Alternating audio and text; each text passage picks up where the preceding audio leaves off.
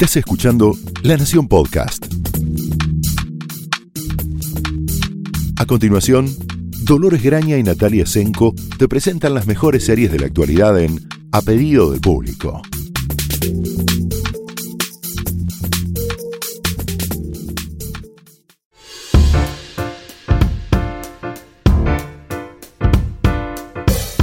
Hola, bienvenidos a un nuevo episodio de A pedido del público. Soy Dolores Graña. Hola, yo soy Natalia Senko. Y hoy vamos, decidimos que esta cuarentena se está extendiendo demasiado y vamos a ponernos así eh, en caprichosas y a patear el piso y a hablar eh, de las series que no estamos viendo y quisiéramos ver y que este es el momento adecuado porque necesitamos alguna buena noticia, claro. Alguna buena igual vamos deberíamos aclarar que son todas series que existen y que están, eh, obviamente fueron estrenadas básicamente en Estados Unidos, la mayoría, si no todas, y que no las, las que no estamos viendo en la mayoría de esta lista es porque no se estrenaron legalmente en ningún sistema eh, accesible que esté presente en la Argentina o canal de cable o lo que sea, ¿no? Ninguna plataforma. Sabemos, porque digamos, el, el chistecito de que después nos contesten eh, no, pero yo la vi está para bajar, ya sabemos que está para bajar muchas de las cosas que vamos a mencionar, pero estamos hablando de legalmente porque de eso se trata nuestro trabajo básicamente. sí, en eh, algunos casos les vamos a poder proveer de una fecha de estreno, en algunos casos ya sabemos ya sabemos que van a llegar y entonces es cuestión de contar tipo almanaque de preso tachando las semanas. En otros casos ha caído en la gran bolsa de falta de distribución de los derechos pueden aparecer el año que viene o en algunos casos nunca. Digamos, hay series de las que hemos hablado hace desde que comenzamos el podcast y recién ahora podemos, podemos decirles que va a llegar a la Argentina, en otros casos nunca. Eh, y puede ocurrir que pase tiempo o que efectivamente nunca se estrene. Pero bueno, empecemos. O que aparezcan así medio sorpresivamente como de la nada y nosotros estemos así aplaudiendo solas mirando al techo diciendo y 20 años después, pero bueno, siempre es bueno poder hablarles de una serie que nosotros conocemos, eh, pero que la pueda ver todo el mundo, esa es la idea, o al menos suscribirse y verlo en, las mejores condiciones. Eh, bueno, ¿por dónde empezamos? ¿Querés que empecemos, Nati, por las series que sí ¿Tenemos alguna referencia? Empecemos por las buenas noticias. Empecemos por las buenas noticias, sí, en este momento es lo mejor. Ah, empecemos por la noticia más inminente, que es Little Fires Everywhere, ¿no? Eso mismo, sí, sí. Bueno. Es el 22. Es el 22 de este mes, mayo. Eh, va a estar disponible en Amazon Prime Video.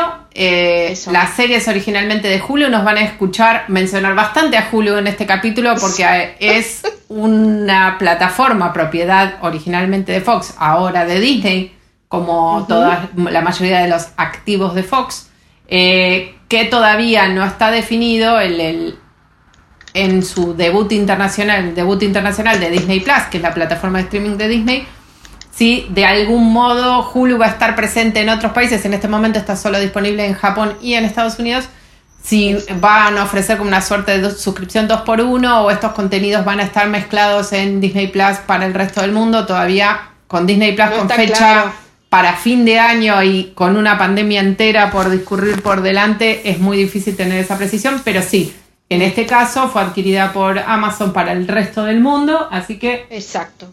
El 22 vamos a poder verla. Eh, ¿Qué tienen que saber? Tienen que saber que es la adaptación de una novela muy exitosa de Celeste en Estados Unidos. Eh, el, elenco es muy en la línea eh, Big Little Lies. Sí. René, René. Cualquier cosa. Reese Witherspoon.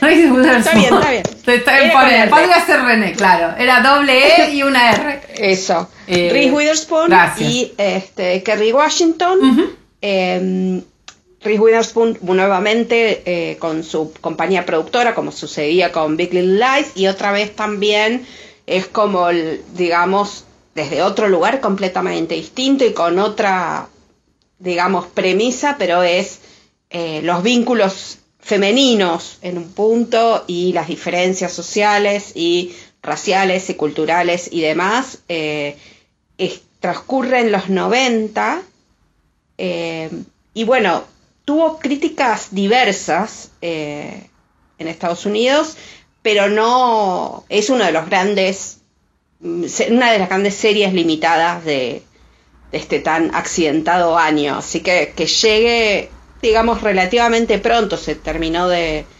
emitir, o sea, se dio en Estados Unidos hace un mes y medio, una cosa así.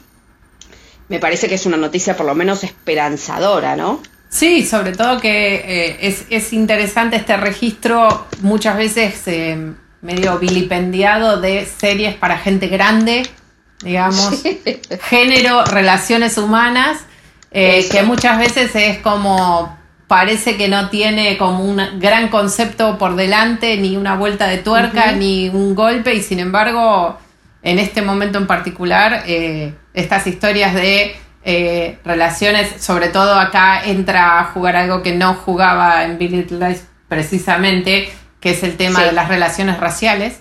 Eh, a mí me resulta muy interesante como Reese Witherspoon en general en los programas que ella produce siempre tiende a quedarse con un papel, digamos, a contrapelo de su persona pública, que siempre es el papel como más eh, ostensiblemente como antipático o molesto, en este caso. Chirriante. Claro, ella que es como tan agradable, siempre busca como probarse un, saco más incómodo y eso es bastante encomiable. en este caso, pensando, eh, haciendo una tangente con lo que decías de las eh, series para adultos o series dramáticas, digamos que no tienen el twist que ahora casi todas las series aportan o, o, el o la exageración de la violencia o, la, o el cliffhanger, así que te atrapa semana a semana o capítulo a capítulo, si lo estás, este, depende cómo lo estés viendo, que eh, una que, que tendía o tiende a esa misma idea que es em, eh, I Know This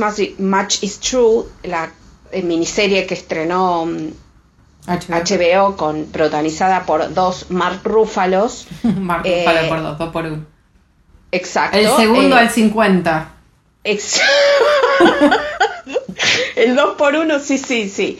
El pack, em, digo, también es un, un, dramón humano, si querés, em, que tampoco demuestra tener esta como el, la, no es la telefantasía, digamos, y no me refiero al género, sino a la que tiene un firulete. Sí, sí, lo que llamábamos como alto concepto, o sea, tiene como... bueno, este el, concepto más alto que tiene es que Mark Ruffalo hace de hermanos gemelos, uno esquizofrénico y otro muy, muy apaleado por la vida. Eh, pero bueno, digamos, la esperanza era, ok, acá tenemos un drama, como vos llamabas así, entre comillas, para adultos, y termina siendo una, una a ver, un festival de miserias y de golpes bajos. ¿Acaso, y de horror. ¿Acaso, claro, era muy miserabilista, digamos, para este momento es difícil manejarlo? Es eh. a ver, es imposible manejarlo en este momento, es para mí, personalmente, como, como espectador y como crítica también. Nunca es necesario el miserabilismo, pero bueno, ese es un, tema de gusto, digamos. Esta es una serie que, que no sé, Iñárritu vería con mucha, con mucha felicidad, porque evidentemente lo hace feliz la miseria humana. Pero bueno, eh, el tema es el propósito, claro.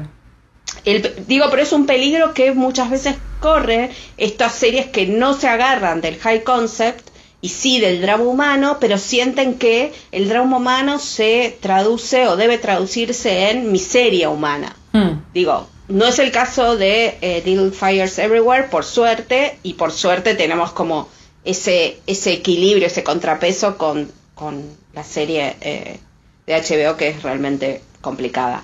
Bueno, sigamos con las buenas noticias. Bueno, sigamos con las buenas noticias. Eh, también con fecha semi certera y cercana, eh, ya que estábamos hablando de HBO, tenemos dos series como muy de género, pero de las que hemos hablado bastante. Una es el caso de, la rara, es raro llamar la cuarta temporada cuando hay 25 años de diferencia entre una y otra, pero digámoslo así. 25, eh, no. No, es una manera de decir, pero 10 debe haber.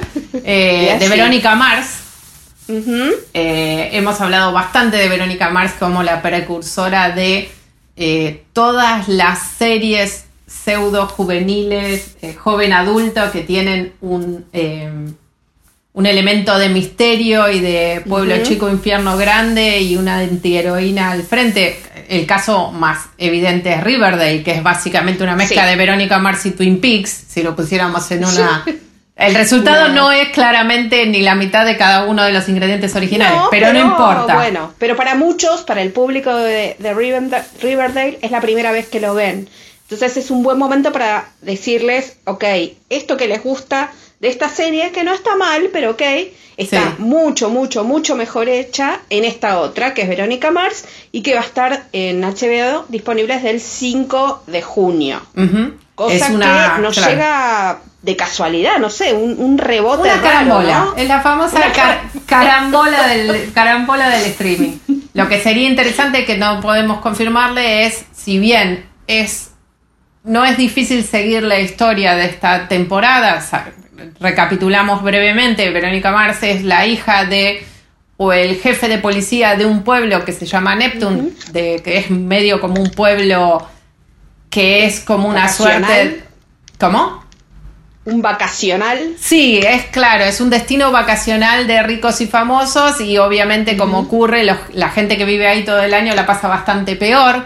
Verónica Mars la pasa bastante peor que casi todo el resto. Su padre eh, se ve involucrado en un, en, un escándalo policial, debe resignar, debe renunciar como jefe de policía, se transforma en detective privado, ella empieza a ayudarlo y empieza a ayudarlo impulsada por el crimen de su mejor amiga, que termina haciendo, volviéndola como de una popular a una completamente indeseable, y es básicamente el, inicio de lo que ahora llamamos teen noir, ¿no? Una, un, sí. Una versión de, lo clásico, digamos, del noir, que tiene que ver con la desconfianza del sistema, e, el, detective como héroe solitario, eh, en donde la mujer fatal en este caso es un, es un joven fatal. Eh, Exacto que eh, no vamos a contar mucho, pero no, no, no. continúa a lo largo de los capítulos. La paranoia como, como marca, digamos, de tono y de estilo. Es, es muy interesante. Eh, desde allá, allá, lejos ese tiempo, eh, Rob Thomas, que es el creador de la serie, revalorizaba algo que ahora está, entre comillas, de moda, pero en ese momento no era tan así o no era tan tema de discusión en la agenda pública, que es el, digamos, el famoso girl power, eh, o eh, la, la mujer independiente, capaz, segura, que, que no necesita, no es la chica de nadie y que capaz de llevar adelante su vida, más allá de sus neurosis que las tiene y muchísimas. Sí, en el caso de Verónica Mars también hay muchos traumas, ocurren, digamos, no es una serie para, para adolescentes pequeños, claramente, porque le ocurren un montón. Para empezar, la historia comienza con su mejor amiga, que es obviamente del secundario, eh, es violentamente violada y asesinada, así comienza la historia, así que lo, que lo que le ocurre en el transcurso de la investigación de Verónica Mars también es como muy es una serie que, cuya violencia si bien no es muy explícita, es muy realista y muy genuina en sus consecuencias. Eh, Kristen Bell, que es la, que interpretó a Verónica Mars en ese momento, obviamente terminó siendo Kristen Bell después de Verónica Mars, pero ya era clara la cantidad de recursos para la comedia, el drama, la acción que tenía. Es un papel que depende 100% de que su, protagonista pueda venderlo. Imagínense como un Humphrey Bogart adolescente y mujer, exporrista, es difícil de vender. Y, sí, no vamos a hablar de la estatura de la gente porque sé que es un tema eh, complejo en esta relación. Que eh, además dijimos que vamos a dejar para la próxima semana cuando hablemos de otra serie que te molestó a vos. Sí, que, la estatura de su protagonista eh, me sacaba de la ficción. Les dejamos una semana entera para pensar de qué serie estamos hablando. Eh, sí, bueno, y, aclarar que yo no estoy de acuerdo que ese no es el problema. no, no es el único, claro. De. bueno, pero eso será la semana que viene. En este caso, bueno, pero la cuarta temporada de Verónica, Mars, es posible seguir la historia, por supuesto, es, un misterio, es un misterio nuevamente en Neptune, al que ella regresa después de vivir su vida en otro lado. Se puede seguir perfectamente, es autocontenido el misterio, pero obviamente ver las tres temporadas anteriores y saber lo que pasó antes y lo que implica esta, esta, este misterio para sus personajes es mucho mejor. Sí, y la película que también se hizo hace unos años con un crowdfunding que fue muy interesante, también mm. bastante pionero en ese sentido, Rob Thomas y todo su equipo, pero bueno, lo bueno es que en el caso... Y, sí, todo es inconcebible, por eso ahora nos ponemos tan contentas de que así suelte y todo llegue la, cuarta temporada. A ver, ¿qué otra bueno, Verónica, Verónica ah. Mars también tenía, venía con coda de Lovecraft Country, eh, eso, eso. Para los seguidores, si este era más bien para los seguidores del, policial y del misterio, eh, Lovecraft Country lo que tiene es cierta garantía para el terror, en el cual hay, hay, de todo, digamos. Es un género que tiene bastante, bastante menos... Eh, track record bastante menos positivo que, que, sí, el suspenso. En este caso tiene alguna, bueno, vamos a decir que está anunciada para HBO también para agosto. Eh, y que lo que tiene, digamos, de ventajoso de arranque es que está producida por Jordan Peele eh, y que lo, la historia que plantea está no cerca, pero tiene puntos de contacto con Huye, la película de Jordan Peele justamente, eh, donde, digamos, el terror, el humor y eh, la, el, eh, el, examen o la exploración de los conflictos raciales y las diferencias raciales y el racismo puro y duro en Estados Unidos, construían un relato sumamente atrapante y lo digo yo que como es conocido el terror no es lo mío pero eh, con el aditamento social o sociológico que tenía eh, Huye se me hizo una película absolutamente recomendable y, e interesante. En el caso de Lovecraft Country es un poco ese impulso se trata de una familia en realidad un padre y dos hijas que van de viaje a través, en los años 50, a través del sur de Estados Unidos, en plena época de la, eh, digamos, no sé si persecución, lo que se llama la, los Estados Unidos del Jim Crow, o sea, las leyes que no permitían eh, la convivencia la Sí, sí, que consagraban la segregación racial en la, la segregación raza, racial y esta familia de tres padres y dos hijas negras que van a el sur eh, en busca de la madre perdida y se encuentran con los horrores del racismo y los horrores de unos monstruos dignos de la literatura de Lovecraft. Entonces, bueno, ¿qué saldrá de esto? No lo sabemos porque nadie lo vio todavía y en este caso es realmente nadie porque no se estrenó en ningún lado aún, pero las credenciales son buenas, digamos, el arranque suena bien Veremos si eh, me tengo que eh, arrepentir enormemente en un par de meses, pero bueno. Sí, mientras tanto está, está disponible la serie que es no es necesariamente tan de Jordan Peele como en este caso, pero tienen, eh, tienen disponible en Amazon la nueva versión de La Dimensión Desconocida en la que él funciona como un presentador a lo Rob Serling, no necesariamente es, es, es totalmente de su autoría, esta es la primera serie completamente imaginada por él, eh, pero mientras tanto es un buen, es un buen aperitivo. Sí, es un buen aperitivo que ya, por cierto, tiene confirmada una segunda temporada. La primera está disponible completa en Amazon Prime Video, así que es, sí, está bien para, para estos tiempos en que en, un momento nos empezamos a quedar sin cosas que ver. No es el caso de Dolores ni el mío, porque lo que pedimos es no ver más cosas, pero bueno. Apaguen En general. Bueno, podemos seguir volviendo, volviendo a Hulu. Eh, podemos hablar de. Em, tenemos dos muy esperadísimas eh, series por delante. Eh, mm. que son. que van a tener pantalla aquí por Stars Play. Em, un caso es The Great, que es la historia de Catalina la Grande. Y no solo de Catalina la Grande, sino cómo llegó a ser la Grande, Catalina la apenas, claro, apenas, pongámosle comillas, estando casada con el emperador de Rusia, Pedro. Entonces, la relación, el los protagonistas son El Fanning y Nicholas Holt. Eh, y lo que tiene de aditamento son dos muy buenos actores jóvenes.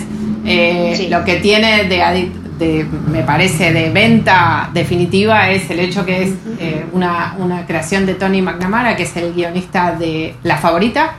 Eh, la película por la que Olivia Colman ganó el Oscar como la reina Ana, y tiene mucho este registro de época un poco chunga, digamos, un poco deformada. El, famoso anacronismo, ¿no? Como para, para, para, jugar con eso. Bueno, a mí me gusta, es una película que voy a citar, eh, a mí me gusta, no mucha gente le gusta, pero que es la María Antonieta de, de Sofía Coppola. De Sofía Coppola, que bueno, es bastante difícil no, en principio por lo menos, no, no relacionarla con esta, con esta serie, porque bueno, primero que El Fanning es una actriz de, de Sofía Coppola, por otro lado, este, el humor que eh, demuestra tener The Great era, estaba de alguna manera presente en María Antonieta también, pero bueno, y bueno, se trata de esta idea, ¿no? De la, la reina adolescente. Veremos, para mí como, las críticas son realmente fabulosas de, de Grey. Sí, sí. Eh, como, como concepto parece muy interesante. Me da una sensación a mí también de cuando hablábamos de Dickinson también, ¿no? No sé si será tan rupturista. Sí, pero Dickinson eh, es, tiene, tiene a su favor que cualquier delirio uno podría eh, adosárselo, digamos, a Emily Dickinson y, su vena artística completamente de vanguardia. en el caso de, en este caso no sé si es posible, pero... Eh, bueno, los delirios del poder, ¿no? Claro, bueno, sí, sí, los excesos de, Mari, de de Catalina la Grande ya lo vimos también en la versión de Helen Mirren de Catalina la Grande. Es un personaje, es un ah. gran personaje al que, al que claramente Hollywood vuelve una y otra vez. Les decíamos que esto va a estar disponible eh, en Stars Play. Stars. Eh, yo entiendo que en, julio. Sí. Julio con L. Julio con L. Julio con L. Entiendo que sí. En realidad, entre junio y julio no tenemos la fecha exacta, pero sí sabemos que está adquirida localmente. Otra serie que es el, en este momento como la, la vedette por, usar, por usar un término totalmente anacrónico que me escucho hablar y digo, ¿qué estoy diciendo? Y además que no, pega ni con cola con Ni con cola con lo que voy a decir a continuación, que es Normal People. Eh, Exacto. Que es la adaptación de una novela exitosísima en inglés de Sally Rooney, eh, que es una escritora, digámosle así, por ponerla en una categoría millennial, eh, una, una variante muy seca de lo millennial, que narra, que narra el romance entre dos jóvenes de clases sociales muy distintas. Em, y un poco Normal People cuenta esta relación a lo largo del tiempo. Eh, en un registro muy realista, bastante osado, bastante franco en su, en su retrato de la, de, la relación eh, amorosa entre ellos dos.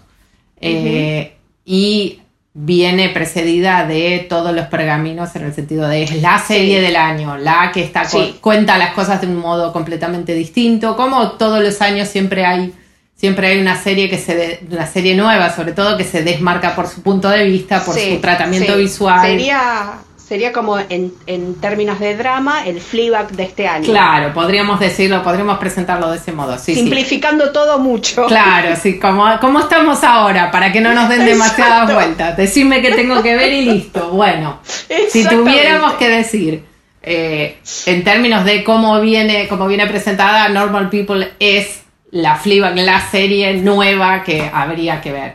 Eh, dramática, ¿eh? dramática. porque... Ojo, sí, no piensen que jaja, hay, hay algunos momentos jaja, pero no son muchos. Eh, es el reverso. Sí, sí Fleabag tenía eh, con momentos muy oscuros, con, pero muchas risas. Esta tenía algunas risas y momentos básicamente oscuros, pero sí, está muy bien. Así que, y, lo bueno es que esto, que tardará un poco, pero llega este año, no será como nos pasó en un pasado reciente con, por ejemplo, no sé, Killing Eve, que tuvimos que esperar un año entero. Bueno, en el caso de Verónica Mars, que tuvimos que esperar casi un año entero. Eh, es una buena noticia que los tiempos parecen estar acelerándose de alguna manera. Bueno, no claramente eh, esto es, eh, también la, el refinamiento, digamos, del público le simplifica la cuestión a los a las personas encargadas de definir cuánto tiempo demoran las series en llegar, porque bueno, pierden público en tanto en tanto tarde. Eh, también Normal People está, está pensada para, para junio o julio, todavía no tenemos la fecha exacta, así que son dos, es casi inminente su llegada.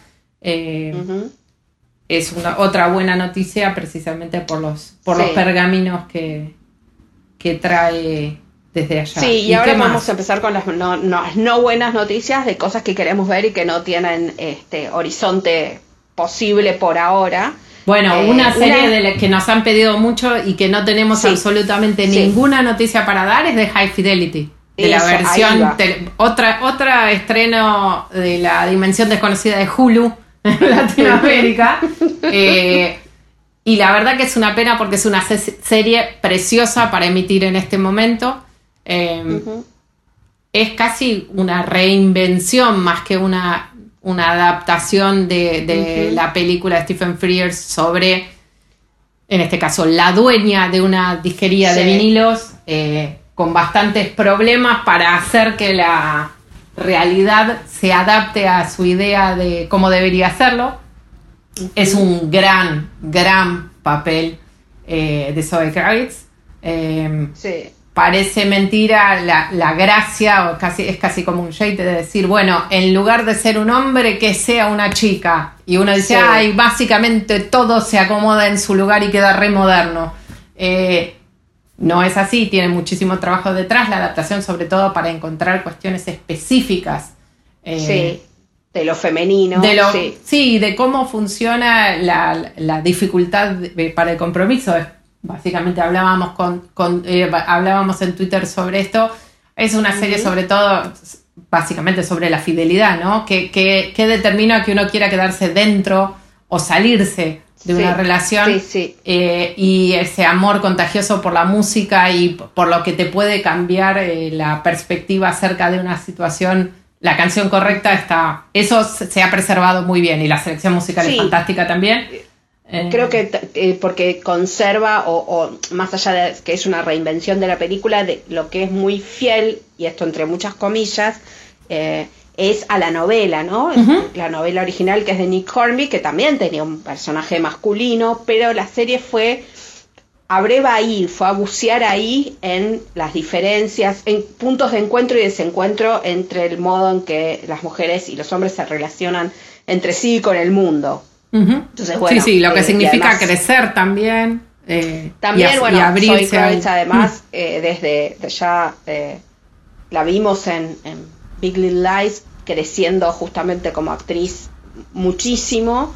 y acá me parece que está este personaje, esta serie, este universo que muestra High Fidelity le calza perfectamente. tiene así todos los pergaminos además. Su madre era una de las protagonistas, una de las chicas, entre comillas, de high fidelity, alta fidelidad en la, en la película. Este, bueno, y ahora como vamos a tener que esperar un montón para verla como Catúbela en Batman. bueno, ¿qué? sabe eso? ¿Para qué vamos a pensar? Vamos a deprimirnos tranquila. Ahora vamos a hablar de Batman. No, no vamos no, no, no, no. No, no, sigamos, manejémonos con objetivos cercanos y posibles. Por ejemplo, volvamos a las certezas que tenemos, que es que sabemos que Disney Plus va a llegar hacia fin de año a América Latina, incluyendo la Argentina. Esa es la única certeza que Disney por ahora ofrece. Sabemos que con el paquete de Disney Plus no solo vamos a recibir la serie de Star Wars de Mandalorian, esta suerte de western eh, ambientado en el universo de Star Wars, que tiene eh, una gran actuación de Wim Wenders, tiene a Baby Yoda y un montón de cosas que deben haber leído por Twitter. te, confundiste los No, ¿qué dije? Wim Wenders. No, es de Herzog, obviamente. Wim Wenders no va a ser una cosa tan divertida como esta nunca. Perdón. de Bernard Herzog. pero está bien. Se mezcló los alemanes. el alemán bueno y el alemán malo. Exacto. a mí con los irlandeses también me pasa a veces. Que ja, ja, ja, Bueno, aparte de Mandalorian, que es una serie a la que eh, claramente tiene, eh, ha tenido muchísima prensa y muy merecida, porque es una serie muy entretenida y muy bien realizada. También tenemos todo el paquete eh, Marvel en televisión que reemplazará a, lo que fue Marvel en, Netflix en su momento. Entre ellas hay dos series bastante llamativas por, por el calibre de sus actores y un poco por la propuesta. En, mi caso en particular me llama mucho la atención lo que va a ser WandaVision. Sí. Eh, porque probablemente cuente un poquito más de un personaje como, como la bruja escarlata, bastante poco desarrollado en, las películas y aparte tiene una premisa eh, un poco fantasiosa, sobre todo por los adelantos que vimos. Eh, recordemos que vuelven los dos personajes que los interpretaron en cine, Elizabeth Olsen y, ay, ayúdame que se me fue el nombre. Paul Bettany. gracias, que hace de Vision. Eh, la idea es, aparentemente está basada en algunos cómics en los que la bruja escarlata básicamente pierde la razón e imagina un mundo en el cual ella eh, está casada con Vision, que recordemos, tendría que decir spoiler alert a esta altura no le va bien a Vision en Endgame, digámoslo así. Digamos que su reaparición se, estaría sería sorpresiva, estaría Claro, hmm. del lado de la fantasía, el delirio o eh, los deseos expresados pero no concretos que de la realidad. Sería una cosa así. De Digamos así. es muy interesante porque vos decías antes, sí, de Mandalorian, desde que la desde que la presentaron y, la estrenaron, la primera temporada ya está hecha la segunda, y van por una tercera. Se sabía de qué iba, no había mucho secreto, por supuesto que después era ver cómo, cómo estaba puesto en escena el relato, pero en el caso de WandaVision no solo no se sabe nada más allá de que sabemos de los dos personajes principales, sino que intencionalmente Disney, Marvel y demás no está contando nada. Y las cosas que cuentan eh, son justamente hasta para despistar un poco a los fanáticos del cómic que conocen, como Dolores decía, esta versión de la bruja escarlata, pero no, no lo dicen directamente, podrían perfectamente decir, bueno, está basado en esta línea de cómics. No, lo, no lo dicen, lo único que dicen es que la serie puede, puede ser como una sitcom de los años 50, cosa que hace que la posibilidad de que sí, que sea este momento de locura de, la bruja escarlata sea la puesta en escena o que sea algo completamente distinto. Sí, sí, no tenemos, no tenemos la manera de saber.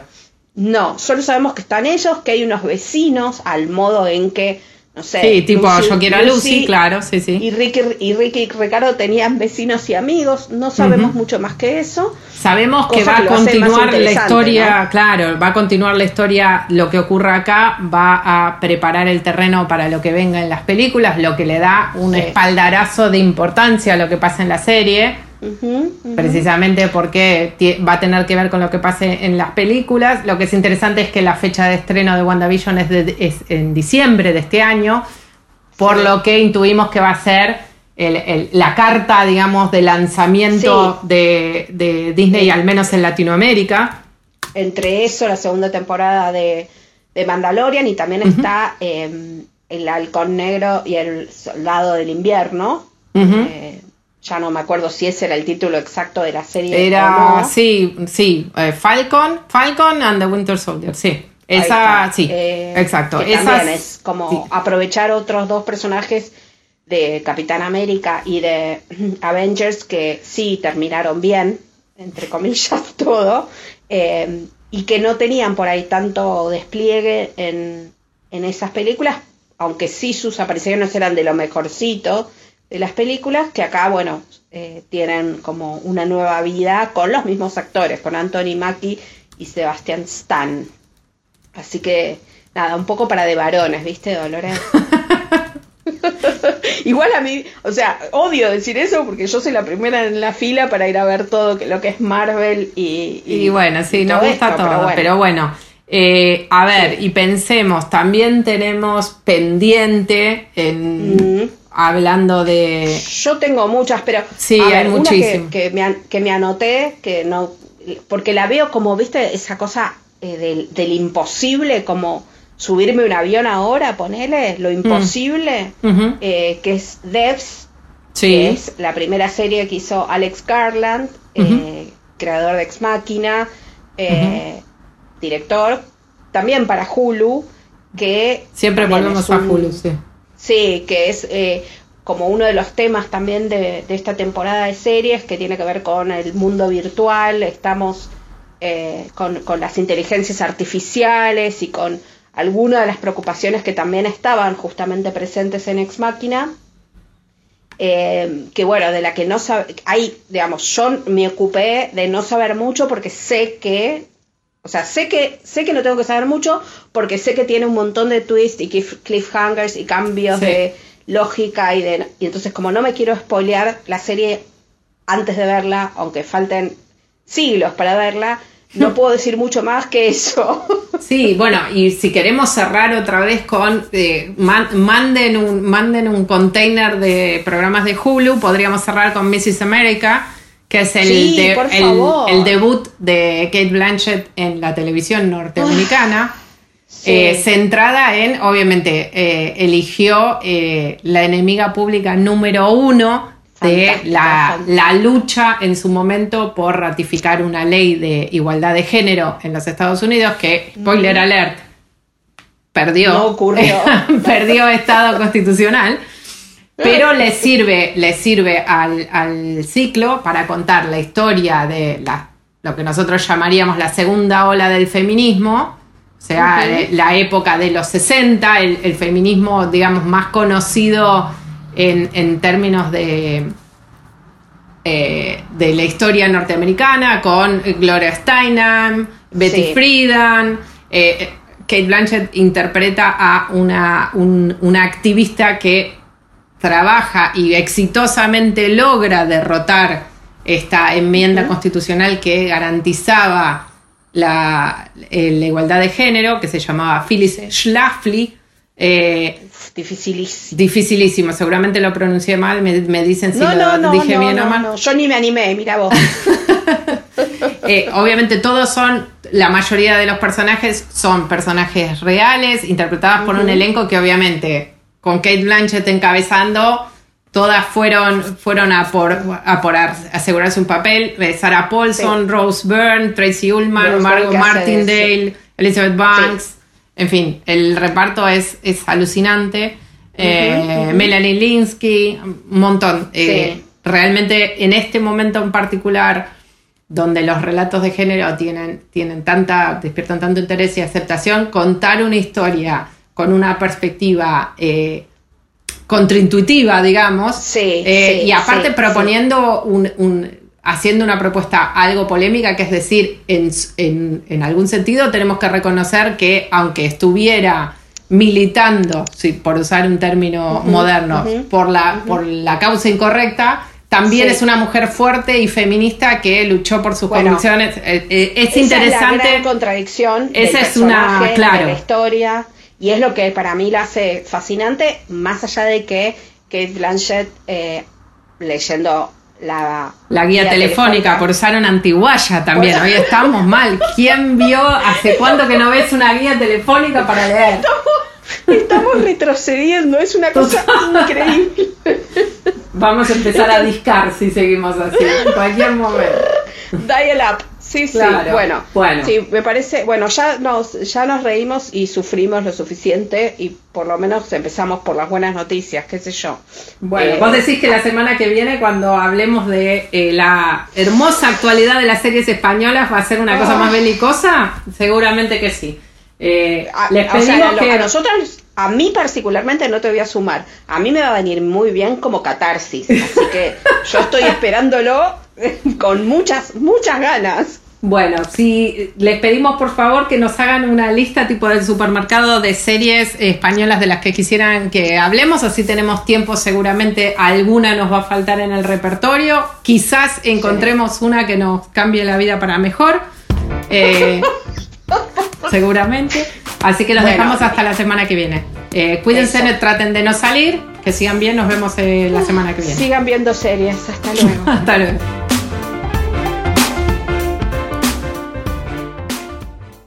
Esto fue A Pedido del Público, un podcast exclusivo de La Nación. Escucha todos los programas de La Nación Podcast en www.lanacion.com.ar. Suscríbete para no perderte ningún episodio. Estamos en Spotify, Apple Podcast, Google Podcast y en tu reproductor de podcast favorito.